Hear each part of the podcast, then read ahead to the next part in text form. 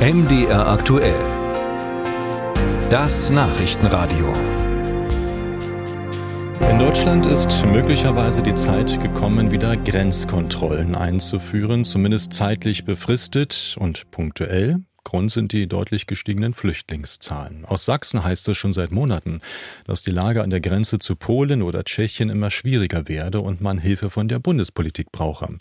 Immerhin scheint sich jetzt etwas zu bewegen. Bundesinnenministerin Nancy Faeser von der SPD hatte kürzlich angedeutet, dass sie über stationäre Kontrollen nachdenke. Ist das der richtige Weg? Darüber reden wir mit dem sächsischen Ministerpräsidenten Michael Kretschmer von der CDU, jetzt bei uns am Telefon. Guten zu Ihnen. Guten Morgen. Herr Kretschmer, wie konkret sind denn die Signale, die aus Berlin bei Ihnen ankommen? Ja, überhaupt nicht konkret. Man merkt ja, dass die Regierung in Berlin äh, schwimmt, dass sie nicht weiß, was sie will. Die Vorschläge der Bundesländer aller, ne, parteiübergreifend, liegen seit mindestens einem halben Jahr vor, weil wir die Entwicklung beobachten. Und es ist, es ist bitter, dass wir bei diesem so zentralen Thema, was in der Bevölkerung so viel auch äh, Verunsicherung und auch Verärgerung organisiert, nicht zu einem vernünftigen Ergebnis kommen. Wie müsste denn dieses Ergebnis aussehen? Also wenn wir mal stationäre Kontrollen aufrufen, wie sinnvoll können die denn sein?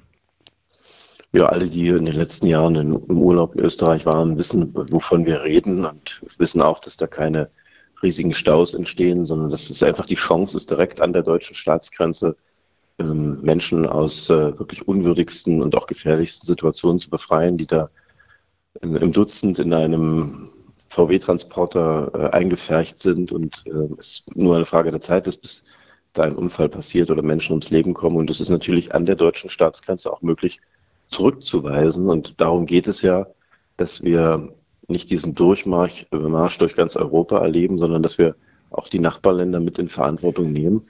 Aber man muss sagen, die ganze Diskussion ist ähm, scheinheilig, wenn man nicht am Anfang über die Anzahl spricht der Menschen, die in Deutschland Schutz bekommen können. Also eine Diskussion über eine Obergrenze, also eine Zahl, die für uns als Deutschland Orientierung ist, an der wir wissen, das können wir leisten, das wollen wir auch leisten. Und wenn wir feststellen, dass die Zahl zu groß wird, dann äh, sind wir auch bereit, härtere Maßnahmen zu ergreifen. Und wenn man diese zentrale Frage nicht löst, dann ist alles andere danach auch wenig wert. Hm, das ist die sogenannte Obergrenze, die immer wieder in diesen Tagen aufgerufen wird. Von 200.000 pro Jahr ist da zum Beispiel die Rede.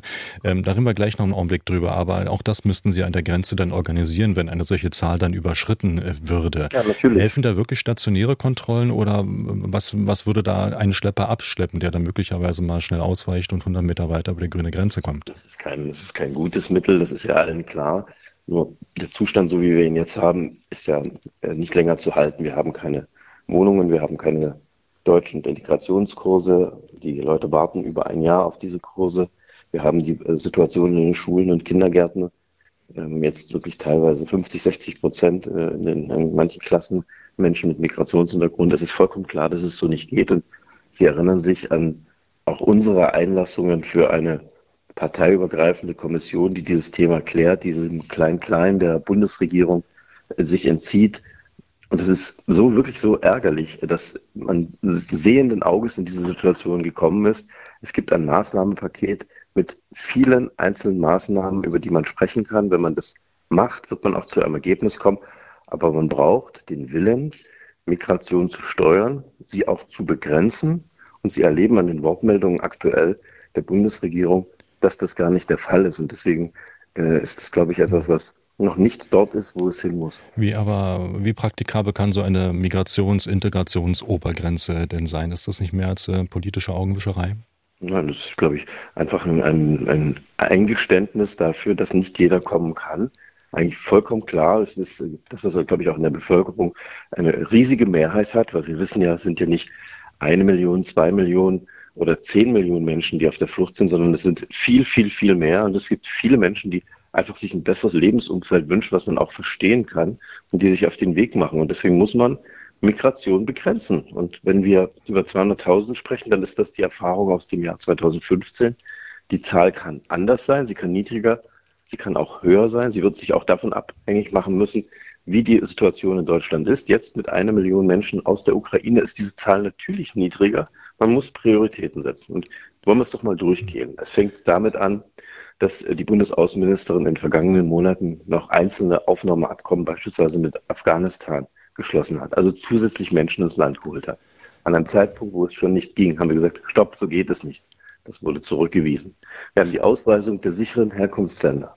Also ein, ein solcher Eiertanz, ja, dass wir jetzt über Georgien und Moldau reden, wissend, dass es vor allem die nordafrikanischen Staaten sind, die uns Probleme machen. Warum ist es nicht möglich, diese Maßnahme zu ergreifen, die für andere Länder ergriffen wird? Das ist nicht zu erklären.